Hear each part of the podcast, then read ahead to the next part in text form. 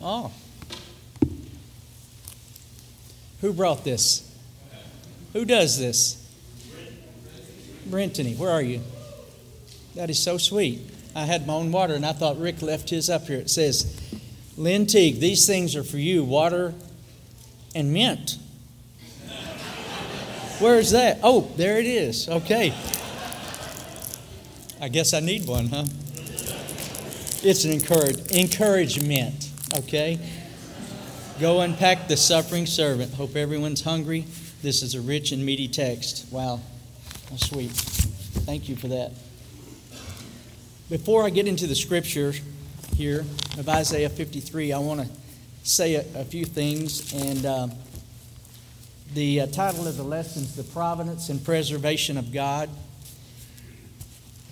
And also got a little object lesson here. So I'm going to go with the one, the gift, and put this one down here. Never turn down a gift, okay? Put that there. Before I get and read the text with us and uh, begin the sermon, I want to share some things. This is uh, this is an interesting time today, and uh, Pastor Rick, that's a new thing to say. We uh, we've gone through a period of uh, you know, between the Old and the New Testaments. That called intertestamentary part, and uh, so we've gone through the inner elder uh, series, and so I'm guess the, the last one here, and I'm going to put my watch up here and kind of kind of check it. Okay, uh, that's my, pray for my wife. She's more nervous than I am up here. she prays I'm gonna. The kids will be screaming, and the kids will be uh, I'm to keep y'all all day, and so I, am to try not to. But um, I want to share with you. Some of y'all knew that uh, a few weeks ago, and I'm just to tell my little story. A few weeks ago, we, we were in church and we went out with some friends to uh, a restaurant here in town and had a great meal together, good fellowship, and then. Are you able to hear all right? Okay, I thought I had my Bible over this, this new speaker here. Um, went out with some friends, and uh, about midnight that night, it felt like a, a lion was in my stomach just chewing, chewing me up. And I'd never felt nausea pain like that before in my life. And uh, you know what happens when, uh, when you get those pains? You go to the uh, porcelain throne, I've heard it called and uh, bow down to it and uh, several times and, I, and it was bringing no relief no relief no relief. I told susan you're going to have to take me to the emergency room and so um, she drove me to the emergency room and i mean uh, and they put uh, make a long story short they didn't know a real diagnosis. They checked me for a heart attack first put the ekg and all that with me and sent me home and said you have stomach virus and so no medicine and then uh, about four days later, it hit again uh, really bad. And so um, went back and went back again, and finally um, went to the different emergency room. This time I went to the big emergency room. I've learned go if you got to go to the emergency room, go to the one at the hospital. They got what you need there.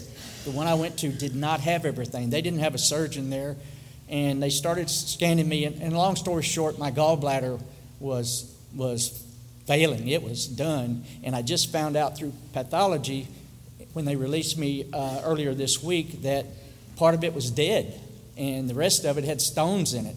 And yet I, they couldn't, when they were feeling of it, does that hurt? That hurt? I go, no, no, no. But uh, mysteriously, this came on me just like a thief in the night. I mean, it just hit.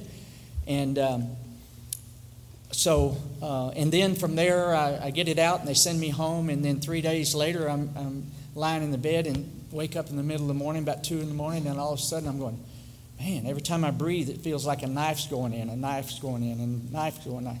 And uh, that turned out, go back to the emergency room, that turned out to be a blood clot in my lung. And so, um, uh, so anyway, it's gone on for about a month, but here I am. Here I am. But, but I'm saying all that to say this. Praise God. Praise God for that. I'm a little skinny, I'm a little thin. Uh, Tom McKeon said I do have some color. It's probably the white shirts making the color look like. But um, you know, I'm, I'm glad to be here, but I want you to know um, some of the elders came and visited me on a Wednesday night after, after services here, and uh, Roger got there first, and I told him I'd, I'd mention him, but Roger looked at me in that bed, and uh, we visited for a while, and uh, boy, I must have looked, I didn't know anybody was coming, you know. I'd at least done that with my hair. I mean, it was, you know, you know, light colored whiskers all over the face, okay, put it that way. Uh, just, you know, and I could even go into more story about how I looked, and, and some of them saw that, but I won't. But Roger leaned over, looked across, and he said, Lynn, you still got your faith. And I was like, well, that's, that's God. I thank you for noticing, but I said, that's God. I haven't been doing anything really. I know you guys have been lifting me up, but uh, and it really hit me.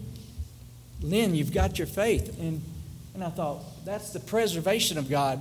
We, we always believe in the perseverance of the saints, but you know what? It's the preservation of the saints. We persevere. And I was thinking of it, it's like I've got a pickup truck too, and I haul a golf cart around on it with a trailer, but it's like the, the truck is the active machine. That's God preserving. The persevering is the trailer just following along it. And so God, God preserved me. And, uh, and I want to say this too. Deuteronomy 29 29 is one of my favorite verses, but it says, The secret things belong to the Lord, but the things revealed to us are our, to us and to our children forever. There are secret things in this walk of the Christian life that if God told you, you'd worry about it and you probably would uh, get, on a, get on a boat to Nineveh or somewhere and run. But um, so, but God does bring things upon us. And this church went through something, and uh, Miss Amanda went through something, and the family went through something several months ago. And so, y'all are going to clap for me. Uh, and, and I talked to her, and I asked her if I could mention this, but I said, you know, it's God that's been preserving us, but I said, I want you to know what a hero of the faith you've been. And uh, she said, I don't feel like a hero. I said, But you are. I said, We look over there. Everybody looks over there to see if you're here, and you've been here. And so, thank you, Lord Jesus. Thank you for your preservation of all of us. Um, there's a song we sing around here, and I heard this. I think we sing it here. I couldn't find it in our hymnal but I took a picture of it at 3:40 this morning. God wakes you up. I don't know how many times Shane you preach your sermon to yourself when you're when you're getting ready to preach. You guys, I mean, I ought to do good because this is my 19th time to preach it to myself. But uh, each, but the problem is each time, God, you, you change it. You change it.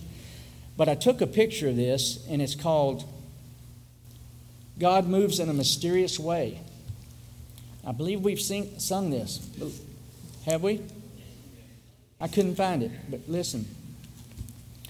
God moves in a mysterious way, his wonders to perform. He plants his footsteps in the sea and rides upon the storm. We saw that this morning. Deep and unfathomable minds of never failing skill, he treasures up his bright designs and works his sovereign will.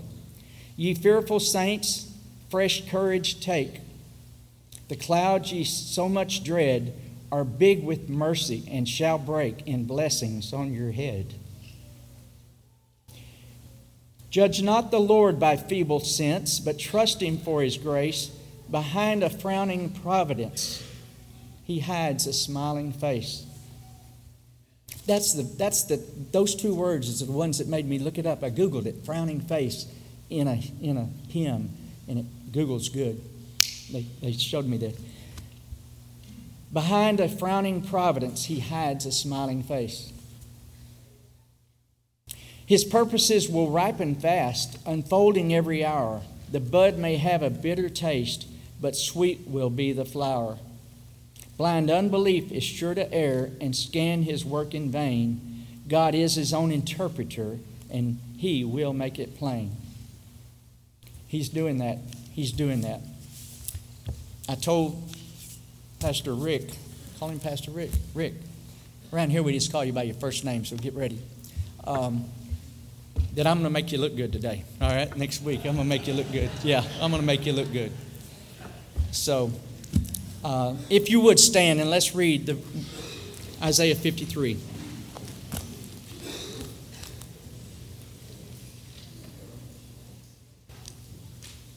I'm in the NASB, and if some of you want to prepare for this, uh, I believe it's on page 554 in the Black Pew Bibles, because I know we probably have 19 different versions of the Bible represented here, and it's always hard to follow, but it is on page 554 if you want to follow. But it starts off, it says, Who has believed our message, and to whom has the arm of the Lord been revealed? For he grew up before him like a tender shoot, and like a root out of parched ground. He has no stately form or majesty that we should look upon him, nor appearance that we should be attracted to him. He was despised and forsaken of men, a man of sorrows and acquainted with grief, and like one from whom men hid their face or hide their face. He was despised, and we did not esteem him. Surely our griefs he himself bore, and our sorrows he carried, yet we ourselves esteemed him stricken smitten of God, and afflicted. But he was pierced through for our transgressions, he was crushed for our iniquities. The chastening of our well being fell upon him, and by his scourging we are healed. All of us, like sheep, have gone astray. Each of us has turned to his own way, but the Lord has caused the iniquity of us all to fall on him. He was oppressed and he was afflicted, yet he did not open his mouth. Like a lamb that is led to slaughter, and like a sheep that is silent before its shearers, so he did not open his mouth. By oppression and judgment he was taken away. And as far as, as for his generation, who considered that he was cut off out of the land of the living, for the transgression of my people to whom the stroke was due. His grave was assigned with wicked men, yet he was with a rich man in his death, because he had done no violence, nor was there any deceit in his mouth. But the Lord was pleased to crush him, putting him to grief. If he would render himself as a guilt offering, he will see his offspring, he will prolong his days, and the good pleasure of the Lord will prosper in his hand. As a result of the anguish of his soul, he will see it and be satisfied. By his righteous, excuse me, by his knowledge, the righteous one, my servant, will justify the many, as he will bear their iniquities. Therefore, I will allot him a portion with the great, and he will divide the booty with the strong, because he poured out himself to death and was numbered with the transgressors. Yet he himself bore the sin of many and interceded for the transgressors. Let me pray once again. Heavenly Father, we thank you so much for these words of Isaiah written by you, Lord, that he penned, that tell us so much of the secret things of God revealed to us, and they, they are to us and to our children forever. We thank you for them. We thank you for what we're going to learn. We thank you for what the New Testament turns on the light and tells us more and shows us what this passage means. Thank you for the opportunity to, to stand up here, Lord, and speak your word. Lord, may we glorify you in all we do and say. In Jesus' name, amen. Thank you. Some of y'all wondering what the tennis balls are for, and uh, real quick, uh, I don't know how that came about. Sometimes the Lord, I don't know, I've heard people, the Lord told me to get, get them. But I don't know how that exactly works. But anyway, this thought came to my mind out of the blue to, can you guess what that might represent? Okay, three in one. We got I've tried for years to try to explain the Trinity of God. But let's do that with these tennis balls, okay? And they're going to Gary Warden. Does anybody else play tennis but Gary Warden? Who? Okay. All right, well, y'all can figure out, but I want to give these to somebody because I don't play that game. But, um, yeah, they represent, they're all the same. They're of the same essence, the same size. They do the same thing, they're capable of doing the same thing. Uh, they're three in one, they're all in this tube here. And, uh, you know, if you looked at it, it might be Father, Son, Holy Spirit. You could change them around. It could be Son, Father, Holy Spirit, because however they're mentioned in the scripture, they're all God, all three. But in the scriptures, um, it says in Philippians that Jesus thought it not robbery to be equal with God. He was totally equal with God, but humbled himself to be found in the in appearance of a, as a as a man and humbled himself even unto the cross. And so, what happens when you read the scriptures? A lot of times, you're going to see it, and it's going to look more like this Father, Son, and Holy Spirit, which can look like high school, junior high, and elementary school, okay? But all, let us also always remember Christ is not inferior in any way to God. The cults miss that. They say, How can Jesus be uh, God when he's, when he's the Son? And so, as we read this passage and other passages, and you're going to see things like that, Jesus says, I came not to do my own will, but the will of the Father who sent me. And, uh, and what was the will of the Father who sent me? Of all he has given me, I will lose none, but raise him up on the last day. So Jesus says, he kept telling the Pharisees, the things I come down, I came down here to not speak my words, but the word that the Father gave me. That's why I love this, the song, Is He Worthy? He was worthy to open the scroll, He was worthy to look at it. The Father designed this covenant of redemption that we're going to read about in Isaiah 53. The Father authored it, and it was a love gift to give Jesus a people like us. We're a love gift from the Father to the Son. Did you know that? That's how we got in here. We didn't get here in here. We got in here because they love each other. God is love, and it's incredible love they have, and they wanted to share it. And so that's how we get in here. All right. So I'll put that aside over here, and uh, let's look at the let's look at the scriptures here. So I went from having 23 pages. I know that's a lot of verses here, and I'm going to just give you gleanings of things, okay, from it. And I see the clock, and it's 11:03, and so it'd be great if I could have it done by about 11:30, okay? And that's pretty quick, but let's go with it. Who has believed our message? Who has believed our message? That word our caught my attention. You remember something in early Genesis that we heard our God talking? Let us make man in what? Our image, uh huh. The first sign, symbol of the Trinity that we hear about, I think, in the scriptures. Let us make man in our image. Here, God is asking, Who has believed our message? Who has believed our message, the message of the Trinity? Who has believed the message of the Trinity about the covenant of redemption? That's another name of calling the everlasting covenant. It's how God designed salvation. So, who has believed our message? I'm going to flip here real quick to who has not believed the message, okay? Uh, John chapter 12. Let me see here. I'm going to read John chapter 12. Jesus is going to quote part of Isaiah 53 here. Who has believed our message? Listen to what he says. These, these things Jesus spoke. This is chapter, uh, chapter 12, verse 37. John 12, 37. These things Jesus spoke, and he departed and hid himself from them. But though he had performed so many signs before them, yet they were not believing in him. So that the word of Isaiah the prophet might be fulfilled, which he spoke Lord, who has believed our report? And to whom has the arm of the Lord been revealed? Verse 1 of Isaiah 53. For this cause they could not believe, for Isaiah said again, this is another prophecy of Isaiah. He has blinded their eyes and he hardened their heart. He capitalized God. God has blinded their eyes and hardened their heart, lest they see with their eyes and perceive with their heart and be converted, and I heal them. These things Isaiah said because he saw his glory and he spoke of him. Nevertheless, many even of the rulers believed in him. They believed in Jesus. But because of the Pharisees, they were not confessing him, lest they should be put out of the synagogue, for they loved the approval of men rather than the approval of God. So, the most, some of them. And so, when you look at it, I know there's some feelings of understandings of the scriptures that Jesus came down and tried to become king and somehow he failed and they just didn't believe into him. He just didn't do a good enough job. But the sovereignty of God, always remember the sovereignty of God. in the games I play golf with, we, we take mulligans. If we don't like that shot, all right, everybody take a mulligan, we'll hit another one over there. God doesn't need a mulligan, He never does. And so the things we see happening here, God is about to go, Christ is about to go.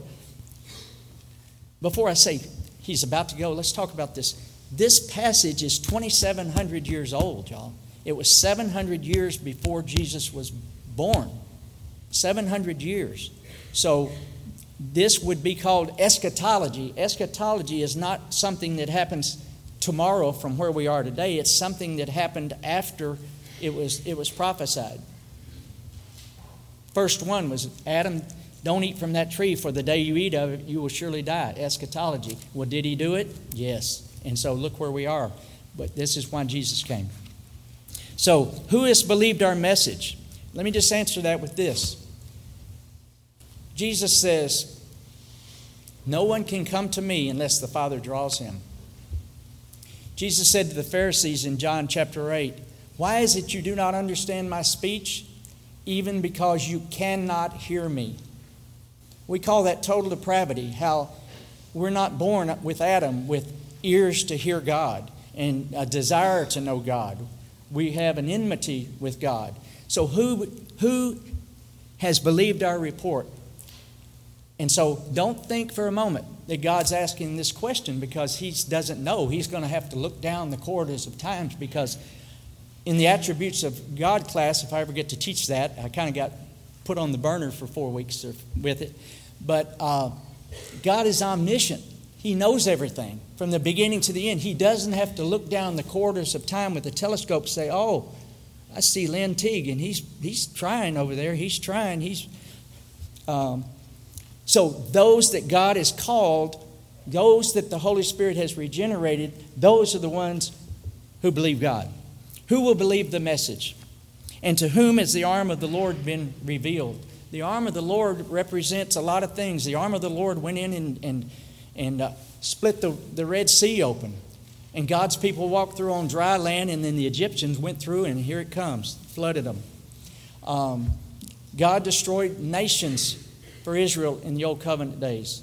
Um, God's hand of the Lord is strong, but God's hand of the Lord is, is strong also. It's in salvation. He's, it's His arm of the Lord that has saved you in salvation. Uh, that's, that's what God calls it when he, when he rescues you from the kingdom of darkness and puts you in the kingdom of His dear Son. For He grew up before Him like a tender shoot.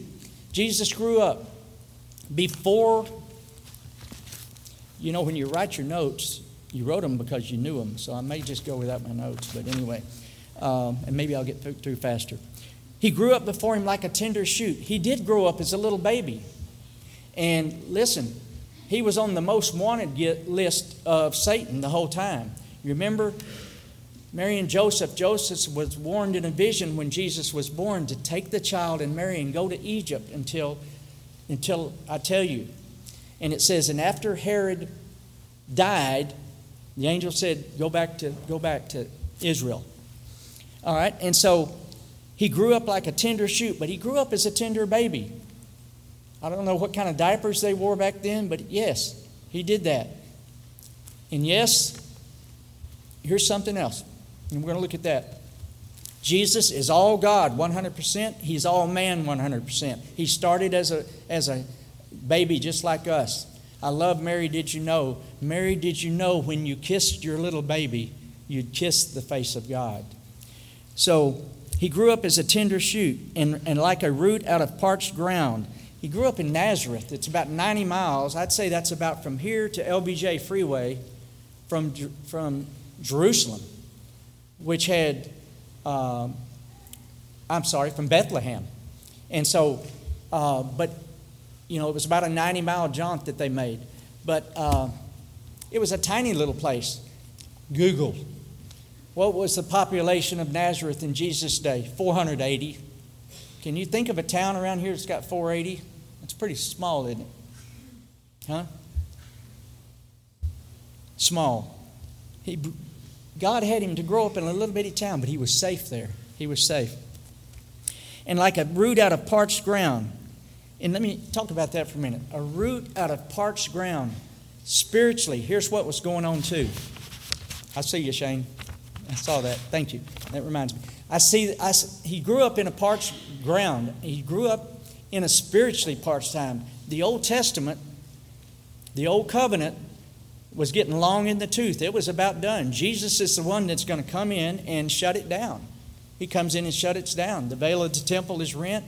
Uh, soon, a few few dozen years later, uh, the temple is totally destroyed. The sacrifices, you know, and so it's in Hebrews it says it had become obsolete. Jesus was the tender shoot that was going to grow up and now have multitudes. Look at all the tender shoots growing up here, multitudes all over the earth. Uh, this multitude from this one little shoot. Um, they're incredible. The, the, the books cannot be written, couldn't be counted that have all been written of him. No matter where you go, Tyler, Texas, there's a church and a bank on every corner, Rick, if you hadn't noticed it.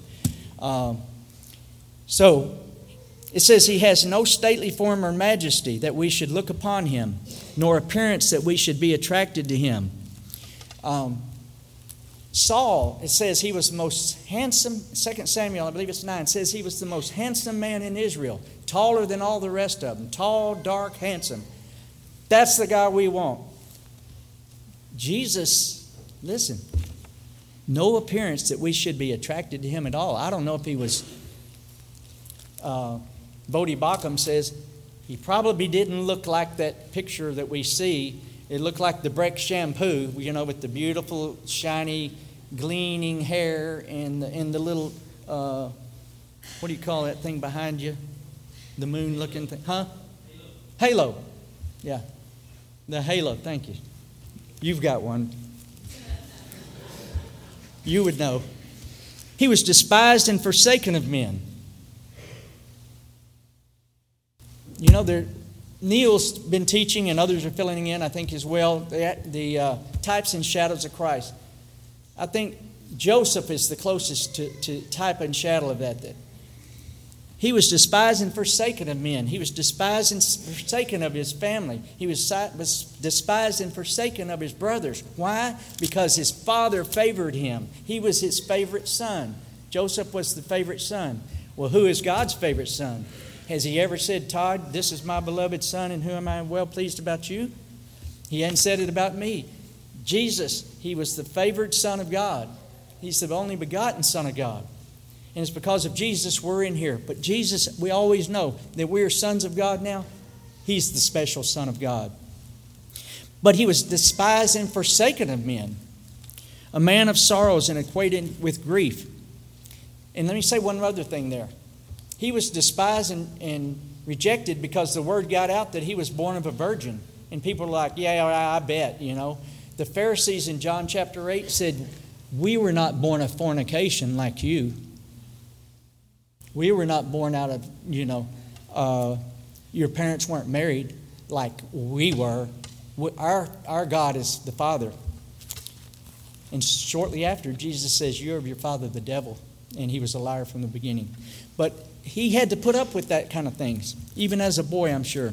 He was a man of sorrows and acquainted with grief. And he was despised, and we did not esteem him. Esteem means value. We didn't, we didn't, we didn't value him. Uh, we, we, before you knew Jesus, before the Lord opened your heart, before the Holy Spirit came and regenerated you, do you think you would have valued Jesus? Where is all of Tyler in this room today? There's a lot of people in churches today, but there's a lot more in the sack probably still. Uh, he's not esteemed. Jesus is not esteemed. What's the first curse word you often hear people say? Or when they hit their finger with a, with a hammer, you know? You hear the name of Jesus, don't you? Um, one of our sons said, that that's kind of shows me uh, who he really is because Satan curses him any way he can, and he's, he's used as a curse word. Surely our griefs he himself bore. Now, this is a theme you're going to see a lot through it here. We're moving along. Surely our griefs. You're going to see substitutionary atonement. And you, when you hear this, I may stick my finger up. I wish you would say, Thank you, Jesus. Can you say, Thank you, Jesus? Yeah. Surely our griefs he himself bore. Thank you, Jesus. And our sorrows he carried. Yet ourselves, we ourselves esteemed him stricken, smitten of God, and afflicted. Let me stop there. Before we were born again, there's people now that think Jesus was a good man. He did a lot of good things. He tried to come down and help people. Uh, he was too good for his own good. But you know what? He just talked himself into getting killed. He must have really done something. Some people think, you know, God must have really been mad at him to do what he did to him. Uh, they don't understand. You remember what happened to Job? How Job, um, God allowed Satan to buffet him, and I mean put him through it. Really put him through it. But he, God told Satan, you, you cannot take his life, but there's certain things he could do. Satan is on a, on a leash, okay? But what did Job's friends tell him? Job, man, come on now. Fess up. You must have done something, man. This is just, God wouldn't just be doing this to you. I mean, you know what? Um, that's what this means here. Verse 4 Yet we ourselves esteemed him stricken, smitten of God, and afflicted. But he was pierced through for our transgressions. Thank you, Jesus. He was pierced through for our transgression, He was crushed for our iniquities. Thank you, Jesus. Thank you. The chasing of our well being, the chasing for our well being, those stripes fell on Him. Thank you, Jesus. And by a scourging, we are healed. Thank you, Jesus. All of us, like sheep, have gone astray. We're picking up some speed now. I know the Methodists are cranking their cars. All of us, like sheep, have gone astray. Each of us turned to his own way. Like the time of Judges. What did the time of Judges? Somebody tell me what, the, what, what was the time of Judges known as? Everybody did what? What was right in their own eyes. Boy, is that not today? Is that not today? Every day, everybody does what's right in their own eyes. One of the favorite comebacks, if you were to tell somebody about Jesus, well, that's your opinion. That's your opinion, right? Did you know you're a sinner? That's your opinion. Uh, I'm better than those people at church. You know, I've been there, I've seen them. Um, all of us, like sheep, have gone astray. Each of us has turned to his own way, but the Lord has caused the iniquity of us all to fall on him. Thank you, Jesus. Substitutionary atonement being taught all through this, all through this. Jesus is doing this for us. And he's doing it out of love for him and obedience to him. Is he worthy? Is he worthy? Is he worthy of this? He is. He was oppressed and he was afflicted, yet he did not open his mouth. You know, he didn't really open his mouth. He could have contested. He could have said, Look, I'm innocent. I'm innocent of this. I've had enough of this. This is, you know, I'm done with this. matter of fact, zap, boom, boom. I mean, he could have. I don't know if these kids know what a bug zapper is, but Jesus has the power to zap people. I mean, he could bug zap anybody he wanted to, but he didn't. He didn't. He didn't. God said, if you'll go down and you'll pay the price for these people, we're going to turn them into something that's going to look like you, Jesus. We're going to turn them into something that looks like you that you're going to be proud of. You're going to be proud of them. You're going to be so excited about them. This is going to be incredible, Jesus. If you'll, if you'll do it, we're going to show them and we're going to bring them into total fellowship. And there's going to be an extra tennis ball in there, not God's, but, but with God. We're going to be with God. Make us together with Him. Read John 17. So, like a lamb that is led to slaughter, and a, like a sheep that is silent before its shearers. One of my trips to the Philippines, they always like to, to cook a, uh, a pig for the, for the guest. And um, one day, one morning early, I mean, like, I mean, it gets the sun comes up early there, like 4:30 in the morning, and it's like, wow. And I hear this pig squealing, and I look down, and these three guys were wrestling this little guy, and he was, you know, and uh, I can't tell the whole story, but it was a sad deal to me, and because it was, you know, it was wanting its mama, is wanting his mama, and I think is what it wanted. I mean, I couldn't understand the pig language, but I could tell it was crying. And the cry was loud and got quieter and got quieter, but it kept on got quieter. And I knew what that meant. And I couldn't eat much of that pig. So when he says, like a lamb that is led to slaughter and like a sheep that is silent before its shearers, what does that mean? Pilate's this close to him. He says, Tell me who you are. He says, Don't you know I have the power to give you life or death? And Jesus says, You have no. Jesus did say this. He didn't protest his innocence, but he said, I'll tell you this. You have no power unless my Father in heaven has given it to you. That's all he said to him. He was quiet.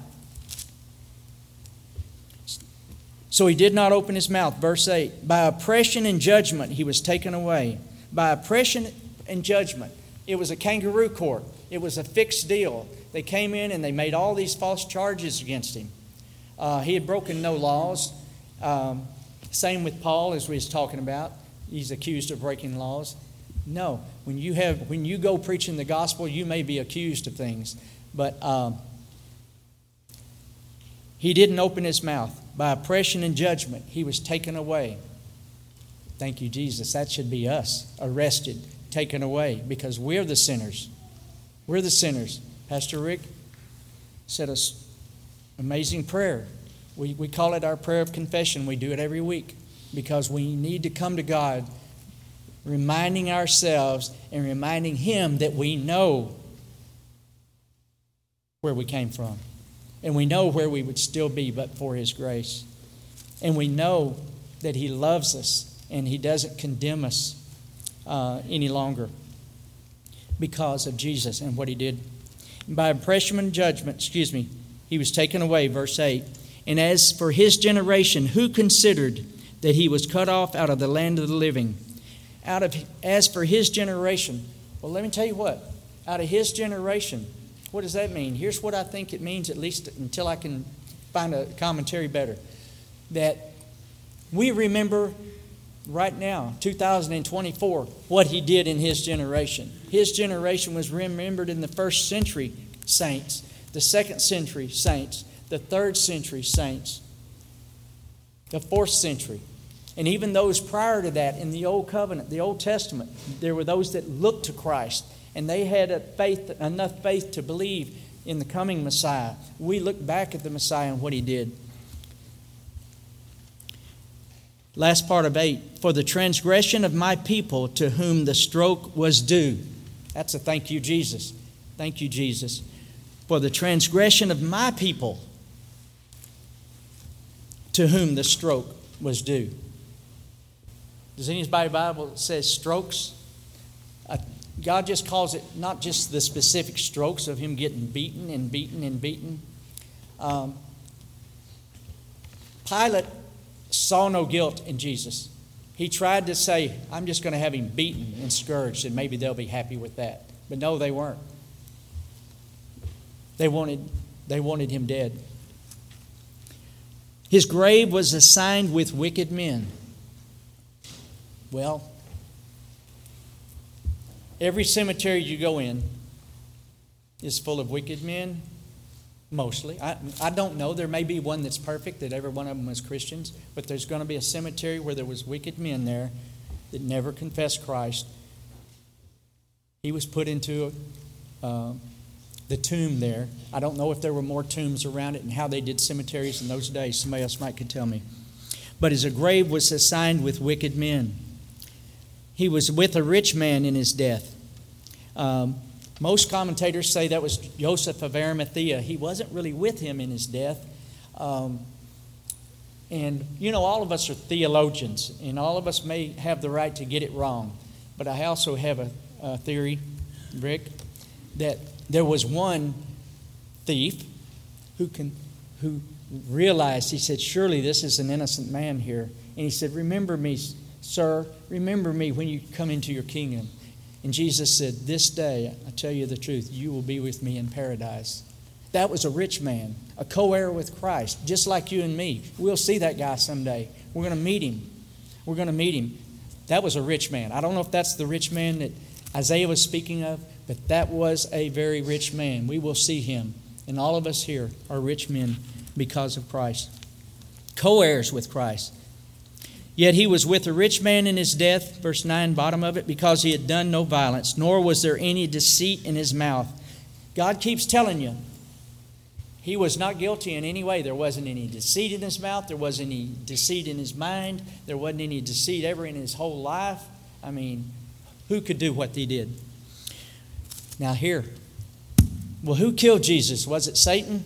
Who was it? Was it the Jews? Who was it? Listen, the ultimate the primary cause.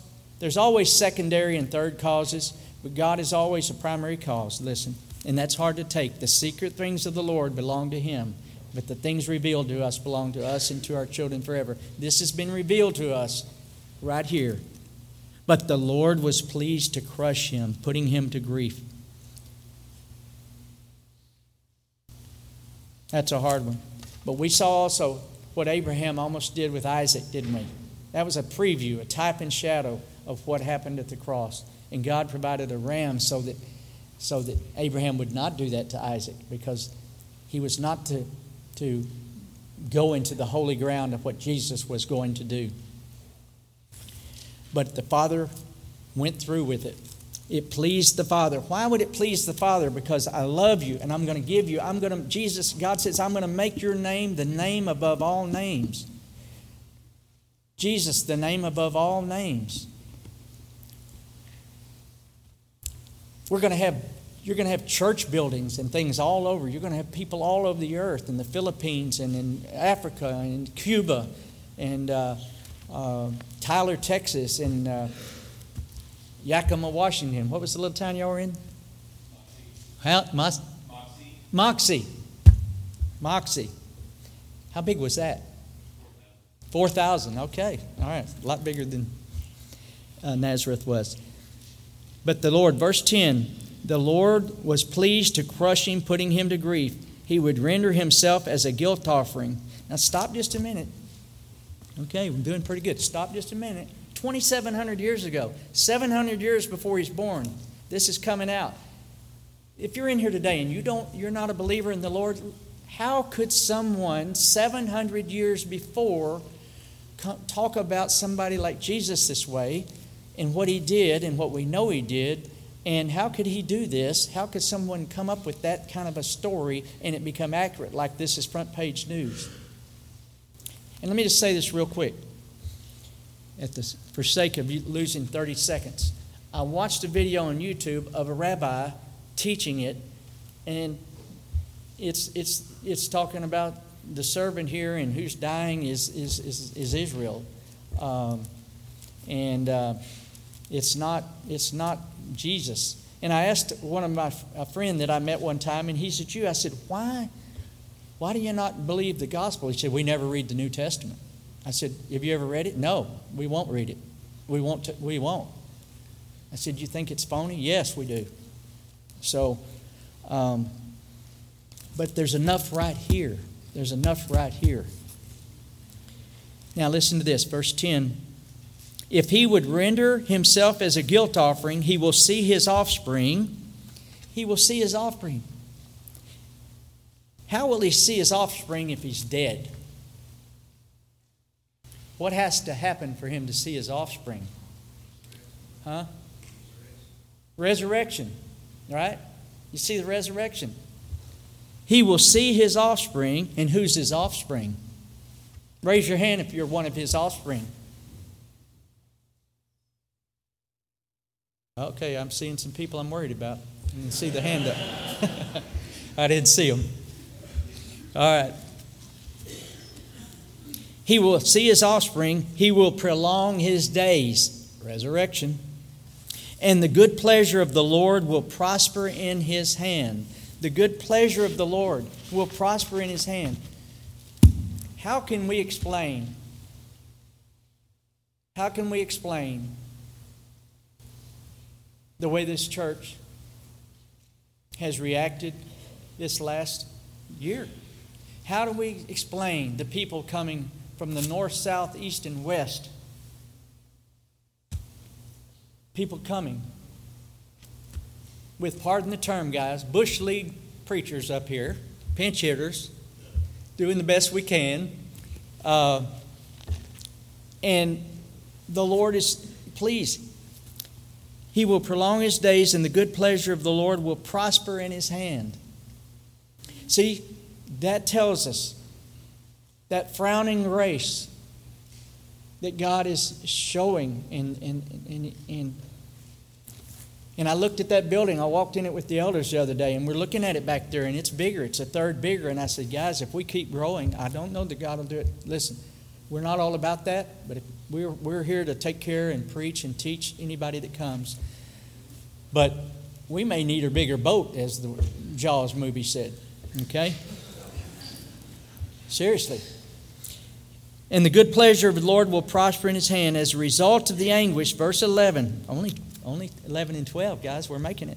As a result of the anguish of his soul, he will see it and be satisfied. Jesus has seen it, he's seeing it, and he's satisfied. And by his knowledge, the righteous one. Now look at this the righteous one. Who is the righteous only who is the only righteous ones? Right here. The righteous one. You want to see the it's called the hypostatic union. What a big word theologians come up with. It means Jesus was 100% God and 100% man. Look in here in this verse, the bottom of 11. My servant, capitalized, excuse me, by his knowledge, the righteous one, God is the righteous one, Christ as God, my servant, the servant, my righteous one, my servant, second person of the Trinity now, God, humbling himself to be second person of the Trinity, my servant will justify the many. As he will bear their iniquities. There's another one. Thank you, Jesus. He bear our iniquities. Therefore, I will allot him a portion with the great, and he will divide the booty with the strong. What does that mean? Let me tell you what I think it means. God the Father, before the foundation of the world, here's the sea of humanity. There's two races of people out here those that are in Christ and those that are not in Christ. Those that are in Adam and those are in the new Adam. There's been a spiritual battle. We've sang, we haven't sang it in this church in a long time. We used to sing when I was a kid, Onward Christian soldiers, marching as to war. Susan, you didn't know I could do that. She, she hates to hear me sing like that. Listen, it's been a war, a spiritual war, and it is a spiritual war. You know where we came? You know where you got out? You know how you got here? God rescued you. If the Son sets you free, you will be free indeed. You were, we were captives. We were captives into the kingdom of Satan, kingdom of darkness. We were captive. Colossians 1, what is it, 13, 14. We were in the kingdom of darkness. We had to be rescued out of it. He's brought us out of that. And so, God, before the foundation of the world, said, and we also know this before the foundation of the world, the names of God, God's people were written in the book of life before the foundation of the world. So finishing up, God gave a people to Jesus. He knew who he was going to he knew he knew what he was going to do. He knew who he was going to save. And they're out there, and they're still out there. And he picked a lot more than you think. He told Abraham there would be more than the stars of the sea, more than the sand of the seashore. So don't think it's shorthanded. Don't think the doctrine of election shorthands it. There's to, we're going to be amazed at how many. The Bible says multitudes that can't even be times multitudes that can't even be counted. Makes you smile, Rick, doesn't it? So they're out there. We were out there. They're out there. Therefore, I will allot him a portion with the great, verse 12, and he will divide the booty with the strong, because he poured himself out to death. There you go, substitutionary atonement, atonement again. Thank you, Jesus. Yet he himself bore the sin of many and interceded for the transgressors. Not just the two on the cross, not just the one who believed. We were the transgressors. We should have, there should have been a million crosses there. And I'd have been the first one. I would have been the first one that should have been on that cross and on the cross. So I'm going to stop with that and thank the Lord for his word and then we're going to move move on to um, an ordination. Heavenly Father, how can we thank you for you had everything. You had all the glory, all the power, dominion. You created the universe. You didn't need to do what you did. But out of love for the second person, the Trinity, as we call Jesus, you give him this gift. You give him this fixer upper. Boy, we're some fixer uppers, Lord. And you give him this gift. And we thank you, Jesus, for coming down, for opening the scroll, and all it said that you had to say, and all it said you had to do, and all it says you're going to have to go through, and all they said, all it said uh, you would hear about your mom and your your dad, and and uh, all the things that you would be acquainted with, and how you would have suffer a terrible, terrible, most painful death. Thank you for that, Jesus. And thank you, sweet Holy Spirit, who's with us now and with each one of us in our hearts, and you're with us every day of our lives. Help us to walk according to, to uh, the way you want us to walk. Spirit of Christ, we just ask you to um, help us to flee from sin. Lord, forgive us when we walk up to the edge of a cliff and look over. Just, Lord, give us wisdom and knowledge. Um, help us, Lord. Help us. In Jesus' name, I thank you. Amen.